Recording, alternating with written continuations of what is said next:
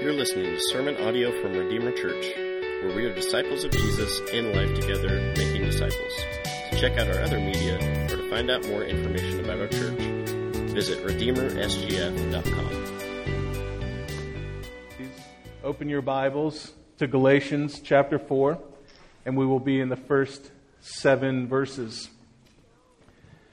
And so, as you're turning there, just something to uh, be aware of is that we are going to take this season, this Advent season, to work through really the traditional Advent themes of Christ's coming. So today's theme is going to be hope. This is what we're going to be kicking off today hope. Then we will work through peace, love, and joy. So hope, peace, love, and joy. And so, with that said, think about what is hope? How do you define hope? My definition, this is my personal one, it would be a confident expectation of God to fulfill his promises. A confident expectation of God to fulfill his promises. And I'm talking about hope in the sense of what the Bible says or tells us hope is. It's also helpful to know what hope is not. Hope is not a shaky expectation with no real certainty. You, you hear yourself say that sometimes, or other people say this. You know, I, I hope that God fulfills his promises, or I hope Georgia can upset Alabama, or I hope X, Y, and Z. But such definitions are shaky. They're, they're built on a not a firm foundation. It's just kind of like walking around with your fingers crossed, hoping for the best. But that's not what the Bible says as far as hope. Biblical hope is ultimately nourishment for the soul. You see, in the, ho- in the Bible, the Bible tells us that hope gives us joy. So it affects our moods, it affects our soul, it affects our hearts. Psalm or Proverbs 10:28 says the hope of the righteous brings joy. Biblical hope also carries us through sorrow and grief. And I'm not just talking about you having trouble with buying a home or you're struggling at work or something like that. I'm talking the deepest, lowest possible grief at all. Lamentations 3 18 through 22, in a time when Israel was captured, people were having to kill their own family members in order to eat them so they wouldn't starve to death. This sort of low time. The, the lamenter Jeremiah says, So I say, my endurance has perished, so has my hope from the Lord. Remember my affliction and my wanderings, the wormwood and the gall. My soul continually remembers it and is bowed down within me. It's bowed down to suffering, bowed down to pain. But this I call to mind and therefore I have hope. And what is he calling to mind? The steadfast love of the Lord never ceases, his mercies never come to an end. Biblical hope also anchors us in God. We see this in Hebrews, the sixth chapter, verse 19 says this We have this as a sure and steadfast anchor of the soul, a hope that enters into the inner place behind the curtain where Jesus has gone as a forerunner on our behalf. Biblical hope is also the assurance of our faith. It is the assurance of our faith. Hebrews 11.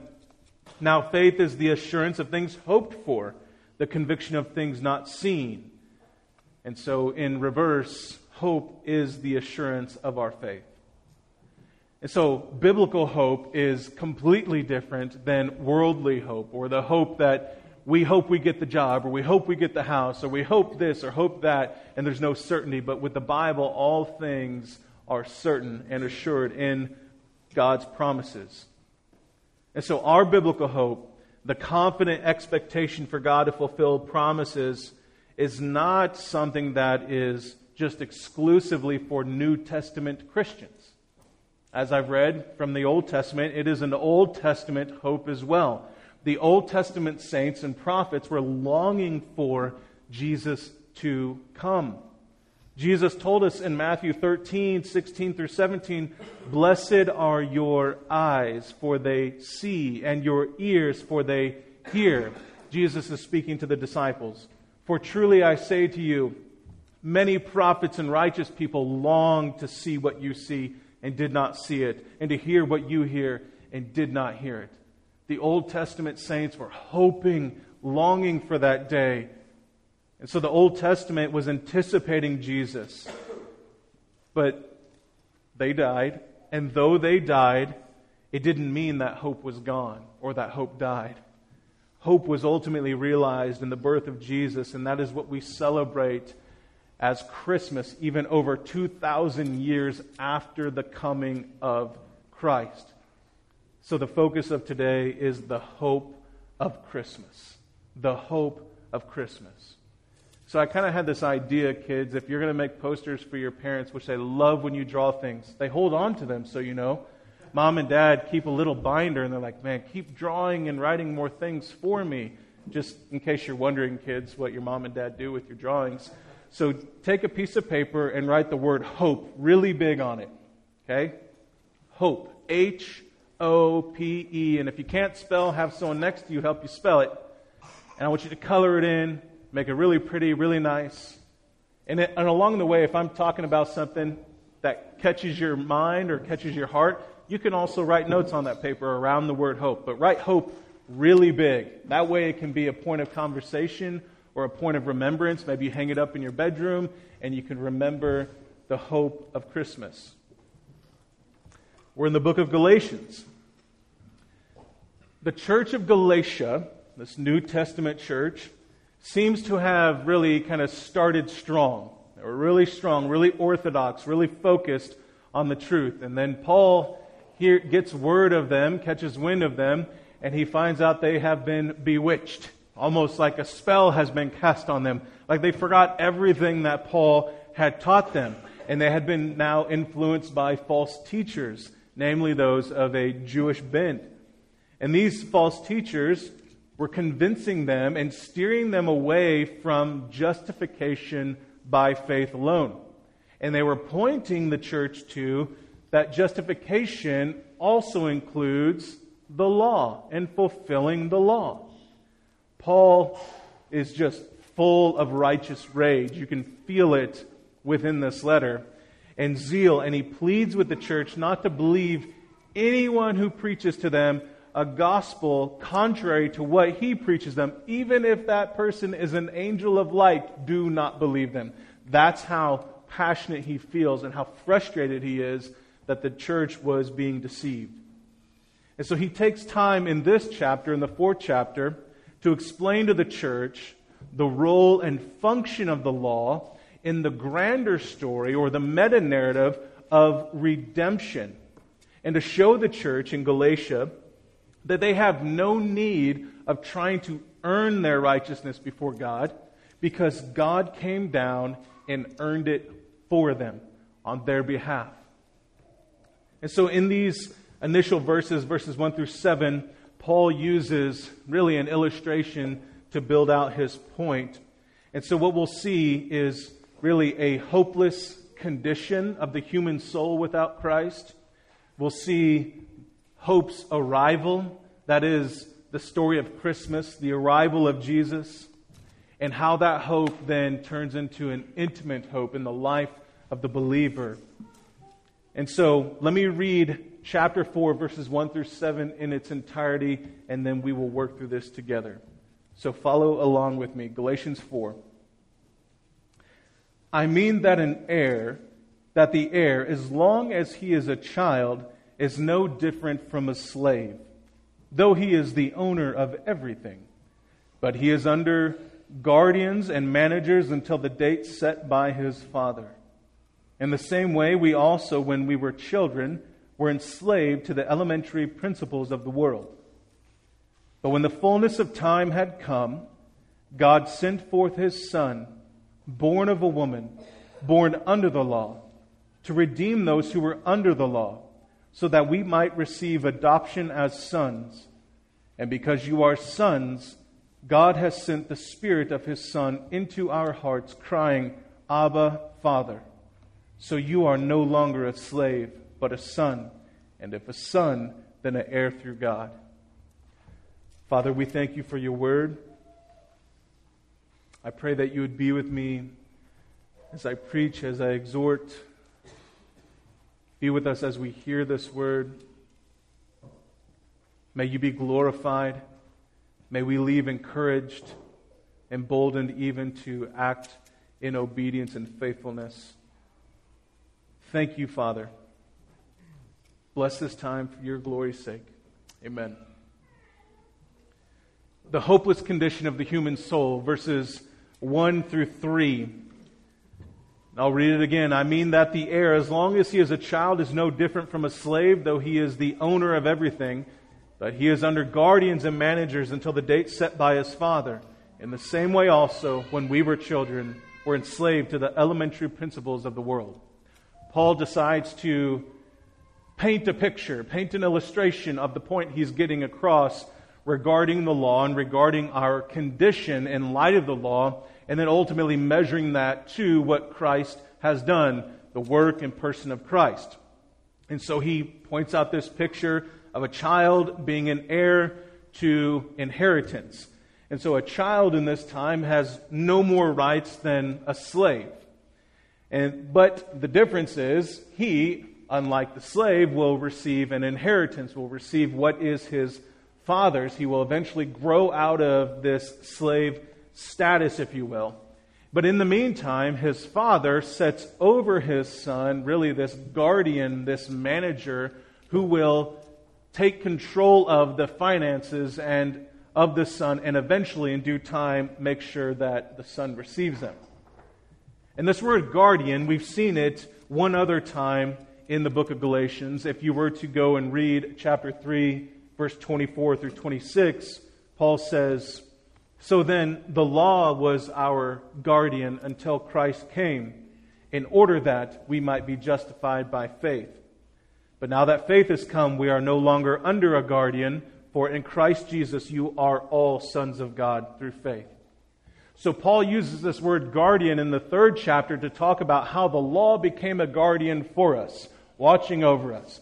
As we constantly lived our lives and were pressing our lives to the law, we found out we were constantly falling short. We were constantly falling short of holiness, of righteousness, of purity, etc., etc. But Paul uses that word here in more of a negative sense of our condition. The manager or the guardian here is not the law as he was using in the third chapter, rather, someone more evil or twisted. One commentator says the administrators and managers referred to here, they control the property and finances of the minor, depriving him of all independent action so that in reality, his liberty is reduced to that of a slave.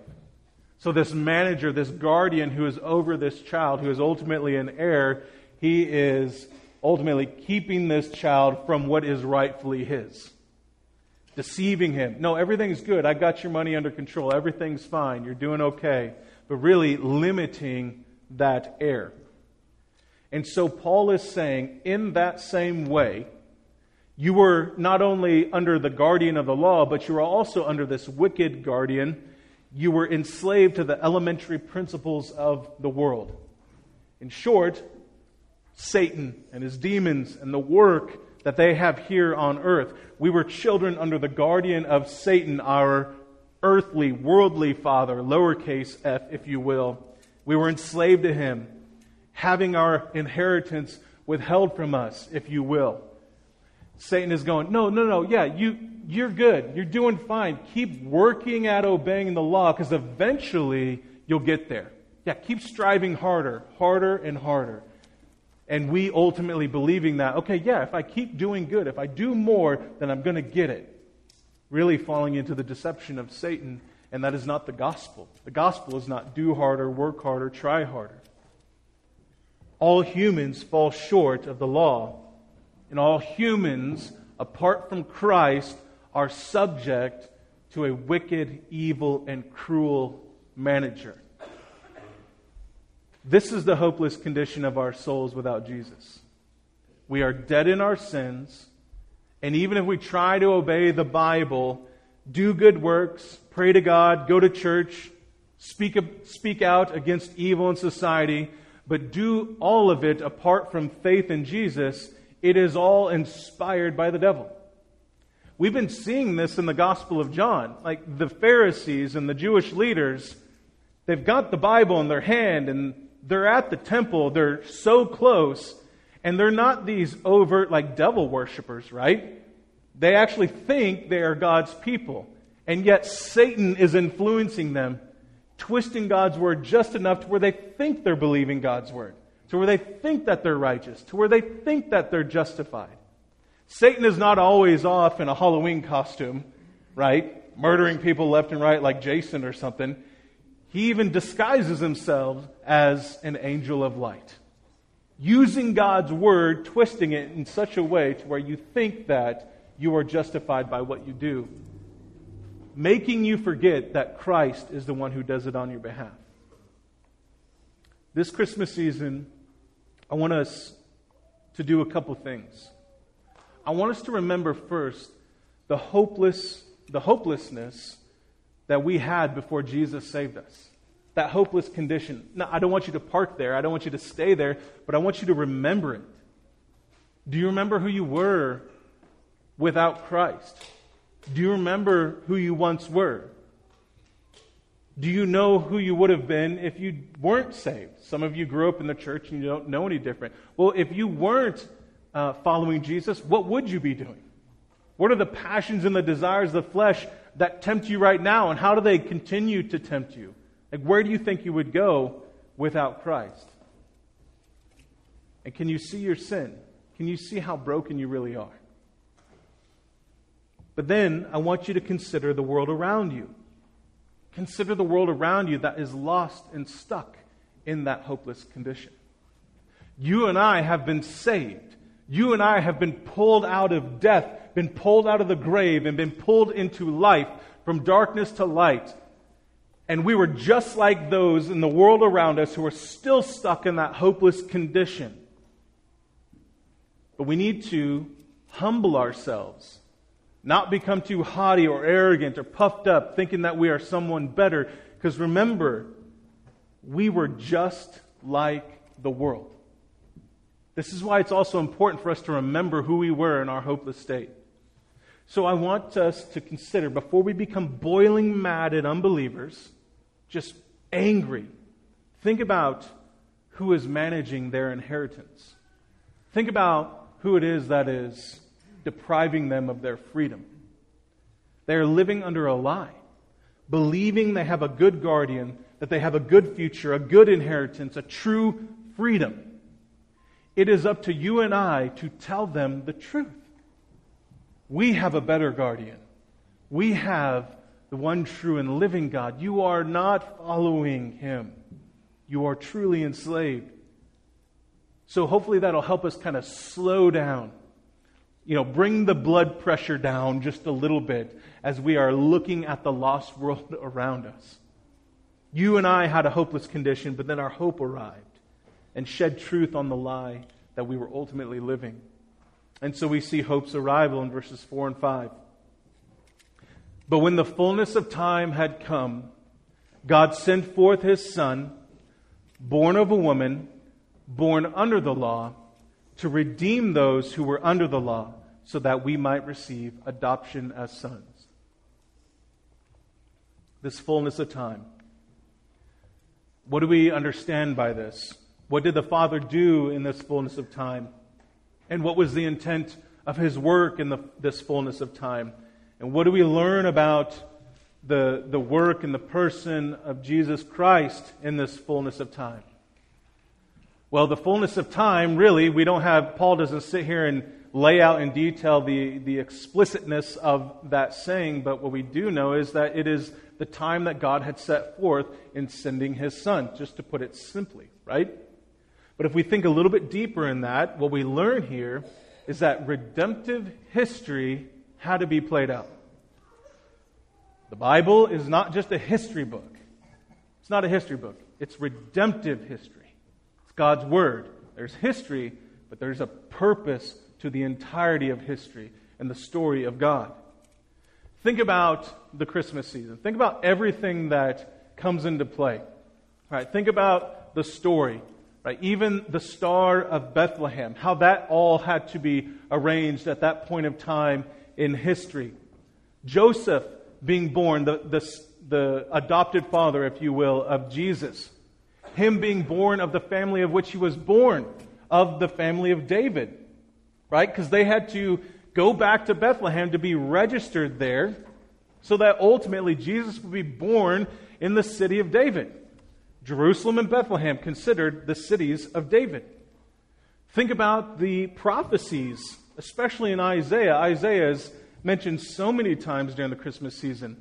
And we're talking hundreds and hundreds and hundreds of years before the coming of Christ and how all of that had to come into perfect fulfillment when Jesus showed up. And that means then, even the way that history played out, the Assyrians, the Babylonians, the Persians, all of them, all of those foreign countries coming in and enslaving Israel was a part of the plan of redemption so that Christ would ultimately come one day. I mean, you see the magnitude of how God is orchestrating history.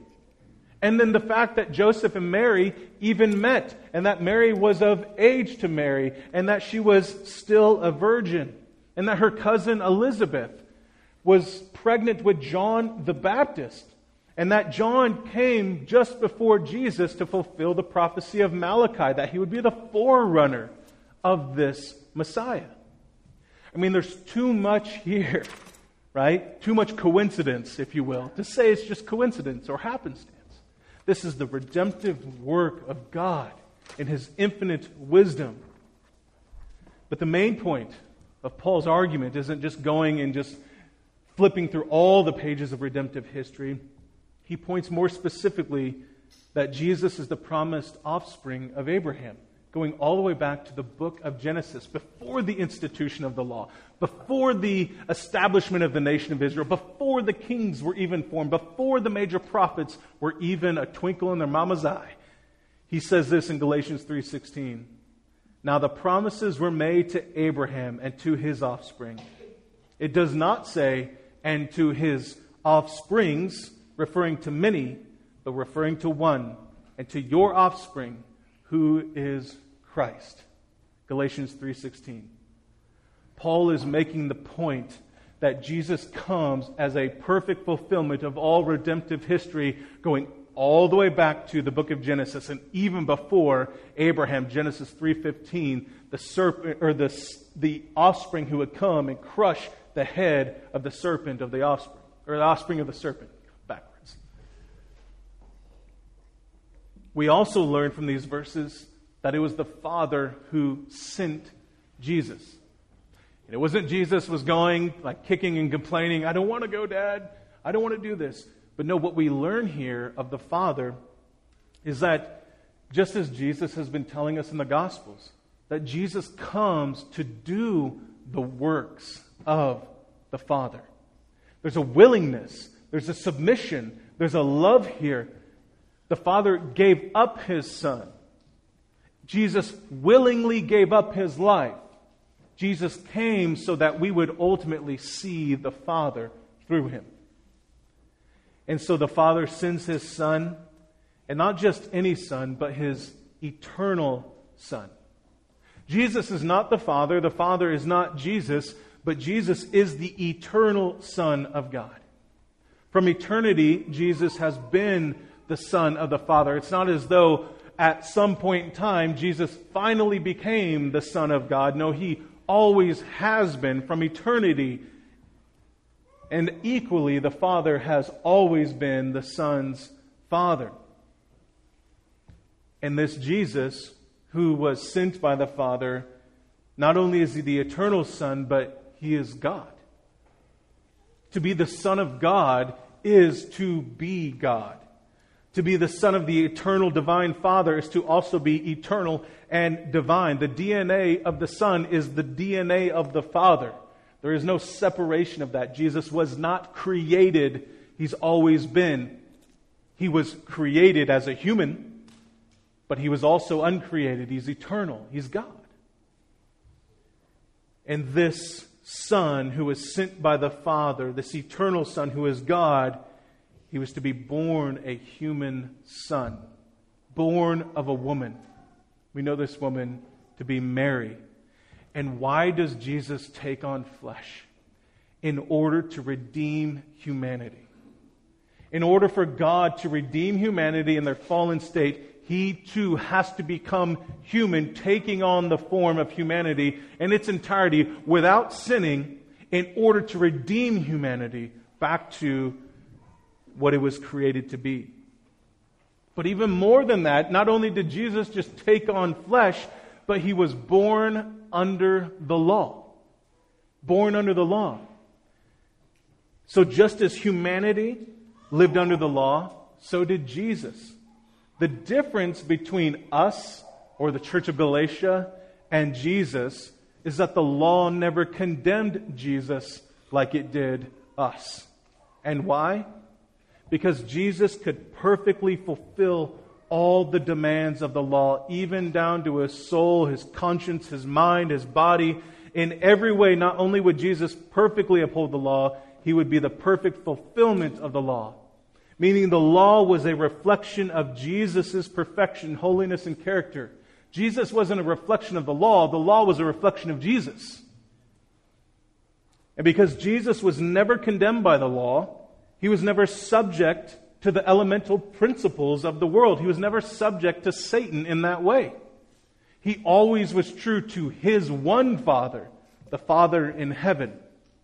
And so he would live in perfect submission to him he would ultimately live the life no human could live apart from him. But the objective was not, well, let me come down here and show you how it's done and just rub it in your face.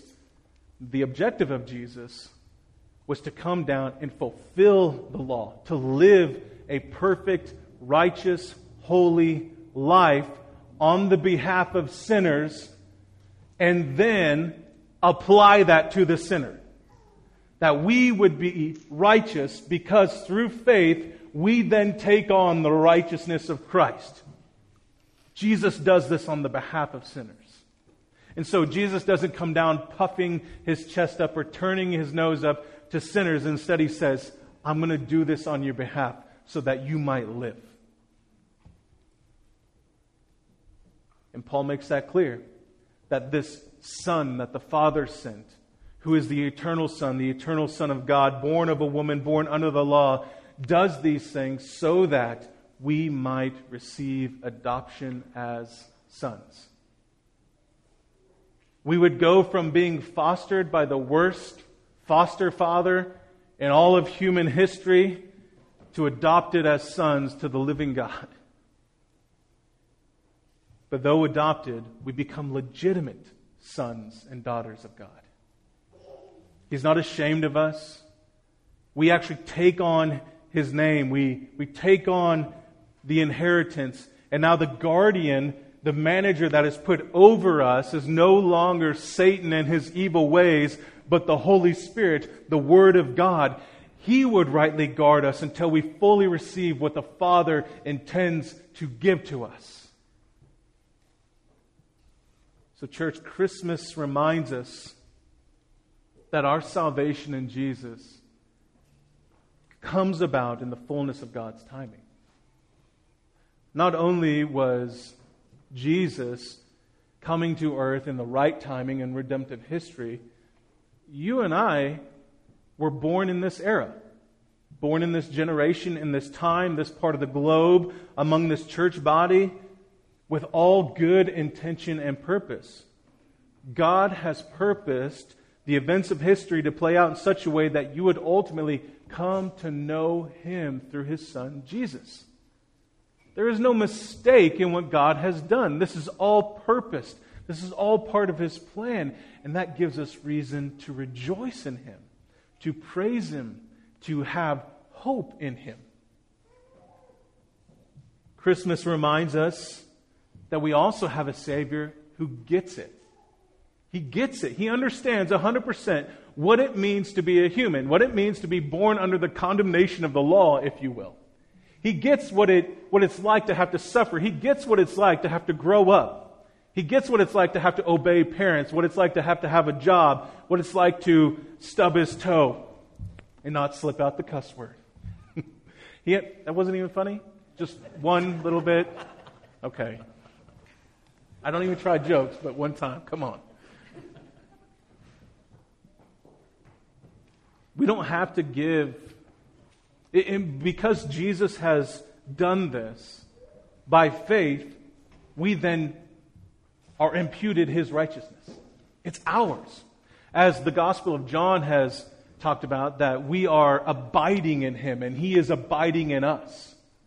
That's who we are now. And now we have the indwelling Holy Spirit, and we'll get to that even some more here soon. But what that means is we have the ability to live a life of rejecting sin, to live a righteous and holy life. Yes, we will sin, but we also have the power to overcome it because the humanity that Jesus lived, the human life that he lived, is a life that we can also live by the power of his Spirit. Let me be clear. We are not God and we can't be God.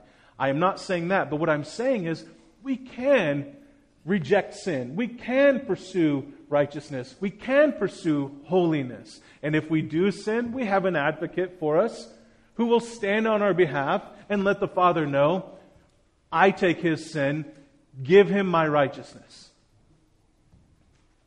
And so I want you to be encouraged that you no longer have a lowercase f father, but a capital F father who loves you, who cares for you, who sees you, who knows you, who loves you like he loves his son.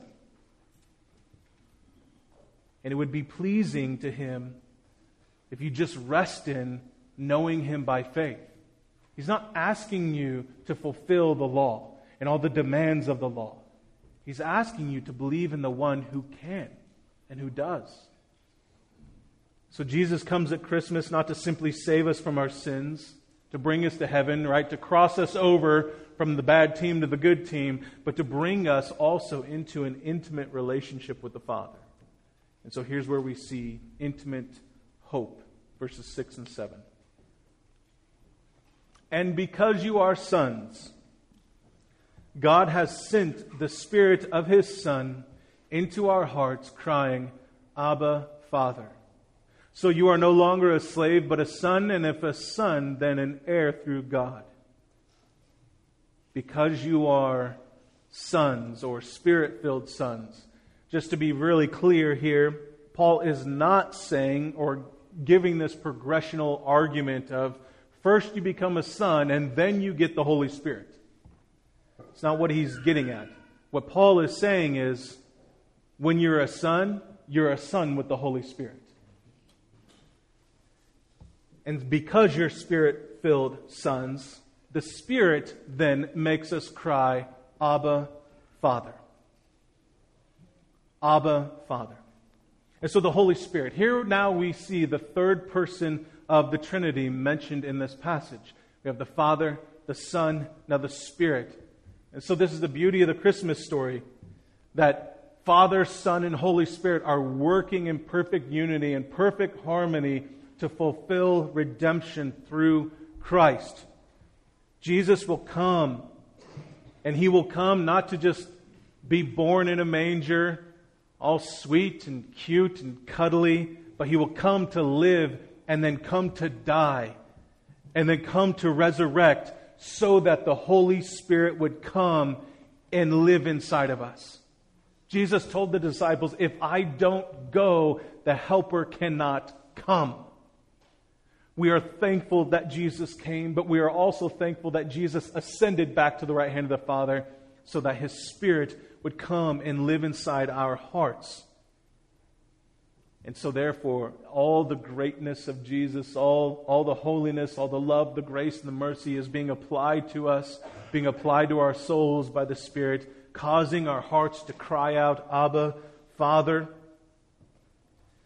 And the very mention of this word causing shows us that God is making us rightly relate to Him. Without the Spirit, we cannot rightly relate to the Father. Without the work of Jesus, we cannot rightly relate to the Father. And so, this term, kind of this Aramaic saying, it has this, uh, this denoting of daddy. Right? You've probably heard that maybe a hundred different times throughout the course of your life. And in fact, you'll even hear it even in, in modern day um, Israel and Hebrew. Whenever I was in Israel, I actually heard a child crying out for his dad, calling Abba. And so there's this, there's this usage of it even still to this day, but the usage of it is not really this dumbing down of the word or it just being something for little kids, but it's the, this idea of intimacy. It's a name that we get to call the Father in heaven. Like as a child, maybe you have a father, maybe you have a good relationship with a father, and you get to say, He's my dad. There's a certainty with that. Right? There's an assurance with that. I carry his name. He's the one who cared for me. He's the one I relate to. Right? You may have your pseudo fathers in life, but there's that one dad that you have. This is that sort of relationship for the Christian. You get to call him dad in a way that no one else can. Those who are outside of Christ do not get to call him dad in this same way. And so this is the Father. The Father who hears our prayers. He bends his ears to us. And he applies to us the work of Jesus by his Spirit. And so the Holy Spirit imputes to us the righteousness of Jesus, and we become, as a result, free. We go from slave to free. And that's, that leads to one of my favorite verses in the New Testament at the beginning of chapter 5 here in Galatians 5:1. It is for freedom that Christ has set us free. And this is what the Spirit does. No longer under the management or the guardian of the evil one, of Satan. In fact, we're under new management now in Christ. Ephesians 1 reminds us regarding the Holy Spirit In him you also, when you heard the word of truth, the gospel of your salvation, and believed in him, were sealed with the promised Holy Spirit, who is the guarantee of our inheritance until we acquire possession of it to the praise of his glory. The Holy Spirit is the earnest payment, if you will, guaranteeing the inheritance that we are to receive New management is good management, guaranteeing the inheritance that we will have.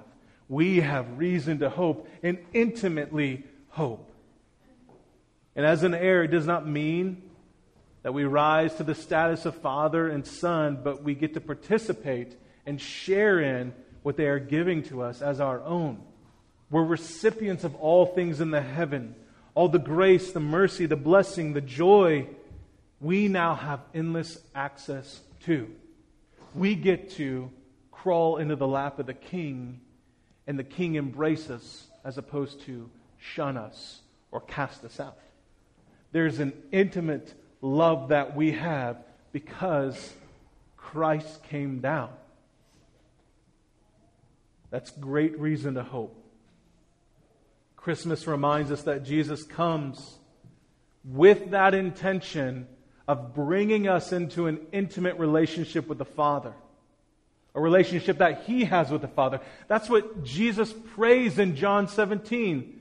That the disciples would be one as we are one. Talking about Him and the Father. Jesus doesn't just come to save us and He doesn't just come to uh, defeat the devil. He comes also that we might have an intimate relationship with Him and the Father.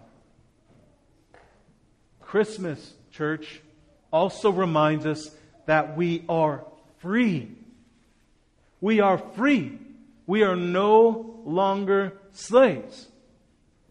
We are free in Christ. It doesn't matter what the world does to us, what the world might take from us, might destroy.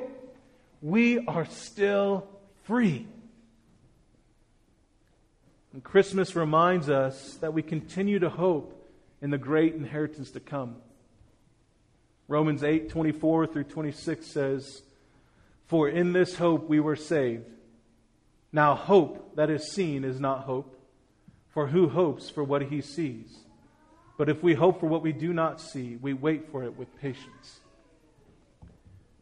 The Old Testament saints were waiting with patience for the coming of Jesus. Jesus has come.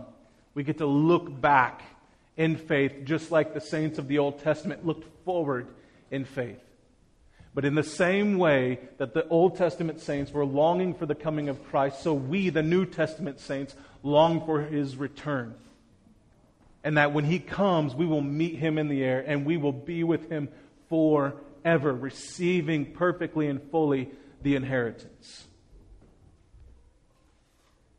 But how does this apply to life today? You know what Jesus has done, you know what he's doing, what he says he will do. But how does that impact you in the now?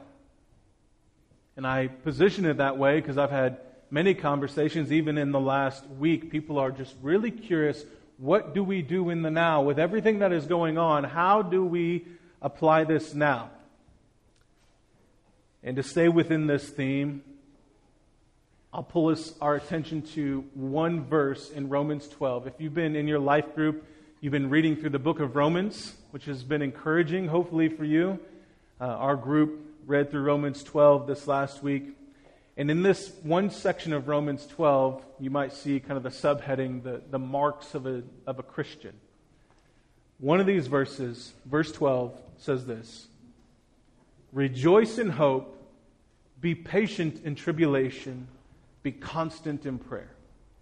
Rejoice in hope, be patient in tribulation, be constant in prayer. So, how do you bring this to, to life? How do you bring this to what's going on now? The first thing you need to do is rejoice in the hope of Christmas. Rejoice in the hope of Christmas. That means shout, clap your hands, sing, throw the biggest party on the block celebrating Christmas. Even lost people celebrate Christmas. But what makes your celebration stand out even more? What is it in your soul that is not in the soul of the lost neighbor who seems to be celebrating Christmas as well? Allow your heart and your affections to be stirred with Christ. It doesn't matter what you do in life if you don't rejoice in the hope that you have, it doesn't matter. This is first things first. Rejoice in the hope of Christ. If you want to address the wicked, you need to have a rock solid foundation and hope. You need to have something that you believe in, that your neighbors can see you believe in, that overcomes your fears, that overcomes your anxieties, that overcomes your worries, it overcomes your concerns, and you're constantly filled with joy. This is what Paul says in Philippians. I mean, while he's being jailed, imprisoned, beaten, left for dead, all of these sorts of things, he counts it all joy. It's the book of rejoicing, the book of joy. Paul would not be so convincing if he was constantly hopeless and depressed, Eeyore like in his life. But he truly believed what Christ has done. And so you and I need to do that as well. Even with all the garbage going on in the world, the things that are going on in the world shouldn't be affecting your soul like the gospel of Jesus affects your soul? Are you a person clouded with fear? Or are you a person anchored in joy? The second thing is be patient in tribulation. That's what Paul says. Be patient in tribulation. God is not calling you to this quick, hurry up action to the wickedness around you. He's not calling you to idleness either or sitting on your hands. But some of you are anxious about what's happening in the world around you, and you want action now. True hope in Christ leads you to know and remember that God is not turning a blind eye to tribulation or sin, even as it surrounds.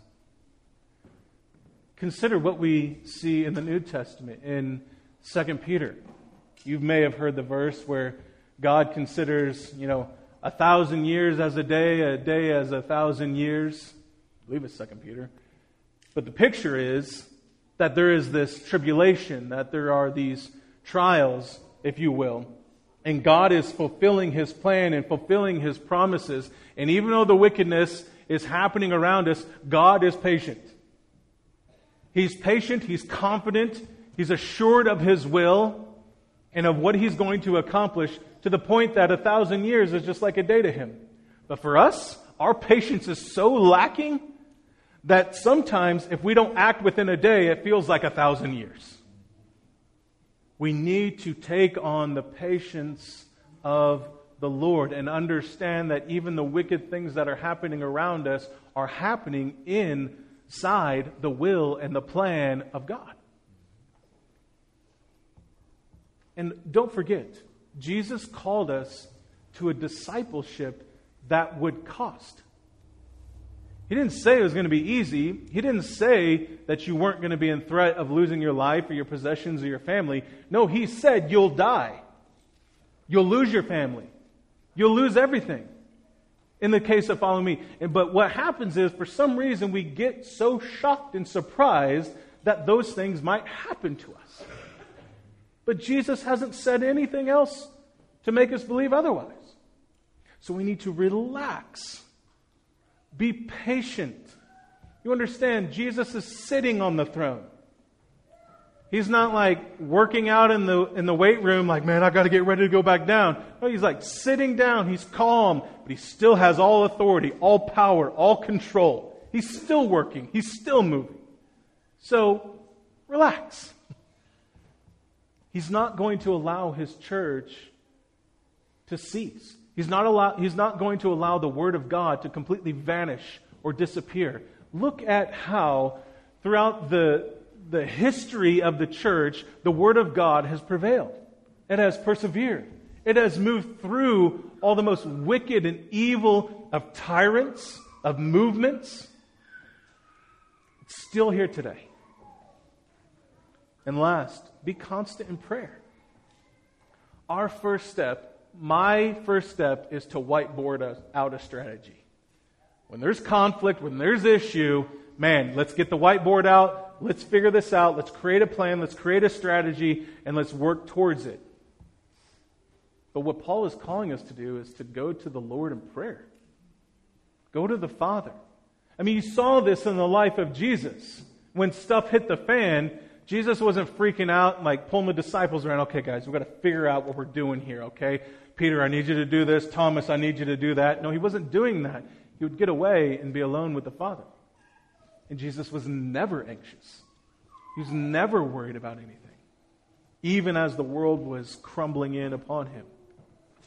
The Father will direct your soul. He'll direct your soul. He'll direct your paths. He'll direct your way of life. Too many of you are asking everyone else what you should do, but you're not going to the Lord. You're seeking blogs, you're seeking social media, you're seeking news outlets, you're seeking all of those things, which aren't bad, but your, your first plan of action is not going to the Lord in prayer, and it needs to be, it must be. We have to understand the Old Testament saints were longing for the Messiah. They had to endure suffering, persecution, starvation, oppressive governments, cannibalism, slaughterings of their family. You even see that in uh, church history in the last 2,000 years. But even still, the primary action was prayer. The prophet Jeremiah, for example, he didn't know the fullness of time when it would come. He even watched his own brothers and sisters boil their family for food. He watched a city be completely destroyed. He watched people abandon the Lord and he endured so much suffering. He had so much stress, so much sorrow, but even then he would only turn to the Lord. Jeremiah had no way of controlling the outcome of their future, of strategizing a plan to overcome the Babylonians to get their city back. He had zero power. The people of Israel had zero power. And that's the point. They needed to turn back to the Lord instead of relying on their own strengths and their own powers, their own strategies. So I call us, church, to go to the Lord in prayer. I don't want Christmas this time of the year to be an anxious one. I understand some of you may be wondering where a paycheck may be coming from soon, or maybe you're, you're lacking money or you're lacking resources. But I don't want to call, I don't want you to resort to anxiety and fear. I want you to trust in the Lord. And let me just say this if that's any of you, you need to tell the body. The Lord has equipped the church family to help provide needs for you. So don't succumb to fear. Come to the Lord. We must be a people who live who live by and model hope. So what sort of definition did you have for hope when you came in this morning? What sort of hope have you been modeling in your life? Has it been a shaky expectation with no certainty? I hope things change in our country, but I'm not sure. I hope my kids grow up knowing Jesus. I hope I don't mess up as a parent. I hope I don't mess up my marriage. Those things are not bad, but there's no certainty in any of them. The most certainty you will get with them is that you will mess them all up. It's a guarantee. Because you and I are not God. But thank God our hope does not reside in our behaviors, the behaviors of this country, the behaviors of our children, the behaviors of our spouses, but in the confident expectation of God to fulfill His Word. So allow me to just finish this message by reading to you the Apostles' Creed. It's a statement that was written to counter the heresy of the Greco Roman world, potentially the heresy that the church of Galatia was facing, which, among many things, they were denying the incarnation, that is, the Christmas story, that is, Jesus coming down, God coming and becoming flesh. So let these words you hear be a reason for hope and really what fashions the way you live.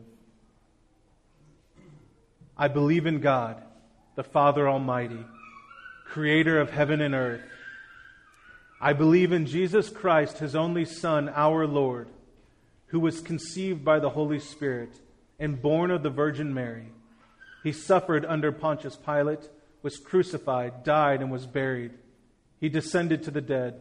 The third day he rose again from the dead. He ascended to heaven and is seated at the right hand of God the Father Almighty. From there, he will come to judge the living and the dead. I believe in the Holy Spirit, the holy Catholic Church, the communion of saints, the forgiveness of sins, the resurrection of the body, and the life everlasting. Amen.